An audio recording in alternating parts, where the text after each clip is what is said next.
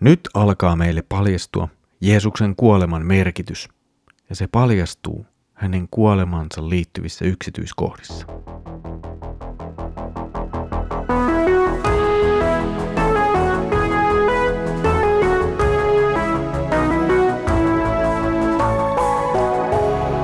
Kirjoitusten pauloissa. Tervetuloa taas mukaan Kirjoitusten pauloissa Raamattu-podcastin pariin. Minä olen Mikko ja katselen teidän kanssanne nyt yhdessä Markuksen evankelimia. Tosi mukavaa, että olet tullut taas mukaan. Edellisellä kerralla luimme siitä, miten Jeesus ristiin naulittiin. Saimme huomata, miten tapahtumat yksi toisensa jälkeen Jeesuksen ristiinnaulitsemisen ympärillä täyttivät monia vanhassa testamentissa ilmoitettuja asioita. Tänään on edessämme sitten kuolema. Jeesus kuolee ristillä Jeesuksen kuoleman aikaan tapahtuu myös asioita, jotka selittävät Jeesuksen kuoleman merkitystä. Luemme nyt Markuksen evankeliumin 15. luvun jakeet 33-41.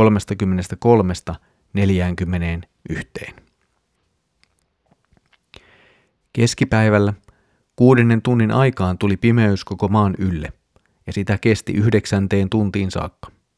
Yhdeksännellä tunnilla Jeesus huusi kovalla äänellä, Elohi, Elohi, lema sabachthani. Se on käännettynä Jumalani, Jumalani, miksi hylkäsit minut? Tämän kuullessaan muutamat paikalla olevista sanoivat, kuulkaa, hän huutaa Eliaa.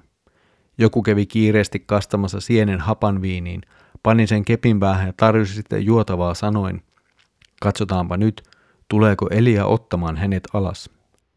Mutta Jeesus huusi kovalla äänellä ja antoi henkensä. Silloin temppelin veliverho repesi kahtia ylhäältä alas asti.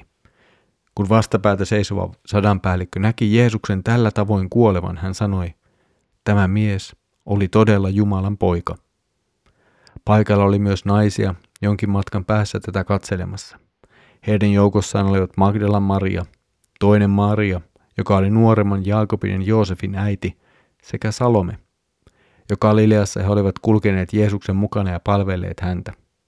Siellä oli monia muitakin naisia, jotka olivat tulleet Jerusalemiin Jeesuksen mukana. Jeesus oli pidätetty joskus myöhään torstai-iltana tai perjantain vastaisena yönä. Häntä oli kuulusteltu yöllä ja aamulla hänet oli viety Pontius Pilatuksen eteen. Sieltä Jeesus oli sitten viety ruoskittavaksi ja pahoinpideltäväksi, jonka jälkeen Jeesus sitten käveli kaupungin halki ristiinnaulitsemispaikalle. Nyt on keskipäivä mutta yhtäkkiä maan päälle tulee pimeää. Tässäkin seurataan vanhassa testamentissa ilmoitettua. Profeetta Aamos kirjansa kahdeksannen luvun yhdeksännessä jakeessa julistaa, että Jumala pimentää tuomion päivänä maan puolen päivän aikaan. Ja juuri tämä on se, mitä nyt on tapahtumassa. Jumala todella tuomitsee synnin. Todellakin edessämme on synneistä saatava rangaistus, ja se rangaistus on nyt Jeesuksen päällä.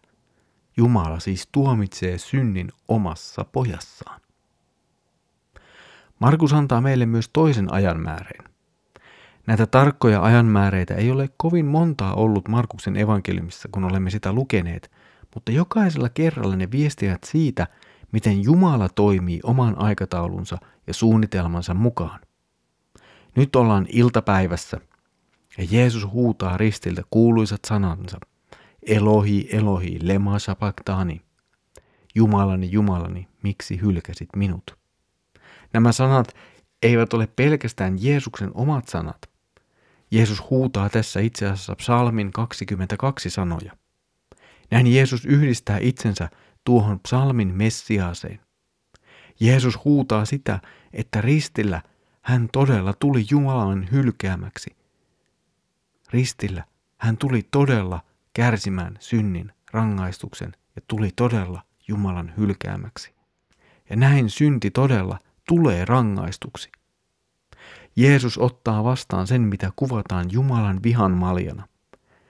Ja tämän maljan poismenoahan Jeesus itsestään oli rukoillut, mutta sitten suostunut vapaaehtoisesti Jumalan tahtoon ja juomaan, siis ottamaan vastaan kaiken tämän, mitä hänelle nyt tapahtuu. Ja tämä kaikki, se oli Jumalan tahto. Synnillä täytyy olla rangaistus. Syntiä ei katsota läpi sormien. Ja tässä se on. Tässä se on se synnin rangaistus. Se on hyljetyksi tuleminen. Synnin rangaistus on se, että Jumala tulee hylkäämään. Ympärillä olevat ihmiset kuulevat Jeesuksen huudon, mutta eivät sitä jostakin syystä oikein ymmärrä. Jollakin tavalla he jatkavat tässäkin tilanteessa Jeesuksen pilkkaamista. Joku tosin ehkä armollisesti tarjoaa Jeesukselle hapanviiniä, joka mahdollisesti olisi itse asiassa tehnyt Jeesuksesta kuitenkin tavallaan virkeämmän ja näin tietoisemman omista kivuistaan ja tuskastaan.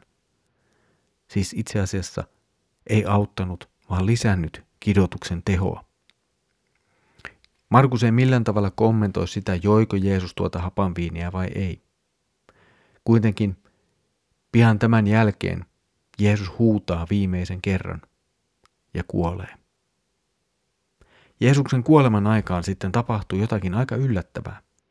Temppelin kaikkein pyhintä erottava paksu, raskas verho repeää ja paljastaa tuon kaikkein pyhimmän. Vastaava repeäminen meillä oli vastassamme aivan Markuksen evankeliumin alussa. Siellä Jeesuksen kasteen yhteydessä taivaat repeävät auki. Ja molemmissa näissä tapahtumissa Jumala tekee itsensä tunnetuksi. Hän tulee ihmiseksi ja nyt hän kuolee ihmisten puolesta. Tie syntien anteeksi antamukseen on nyt auki. Enää ei tarvita uhreja, vain yksi uhri riittää, ja hän on nyt ristillä kuoleva Jeesus. Ja juuri tästä viestii tuo temppelin paksun verhon repeäminen ja kaikkein pyhimmän paljastuminen. Markus mainitsee sitten muutaman henkilön erikseen. Yksi heistä on roomalainen sadan päällikkö. Hän katselee tätä tapahtumaa ja lopulta tunnustaa Jeesuksen olevan Jumalan poika. Tämä mitä ilmeisemmin ei-juutalainen sotilas – mutta silti hän tajuaa jotakin. Hän näkee kaiken tämän keskellä, kuka Jeesus todella oli. Tuon sotilaan lisäksi Markus lainitsee paikalla olevia naisia, jotka olivat seuranneet Jeesusta Galileasta Jerusalemiin. Ja tämä ei ole mikään ihan merkityksetön sivumaininta. Näiden naisten rooli ja merkitys paljastuu meille sitten hivenen myöhemmin.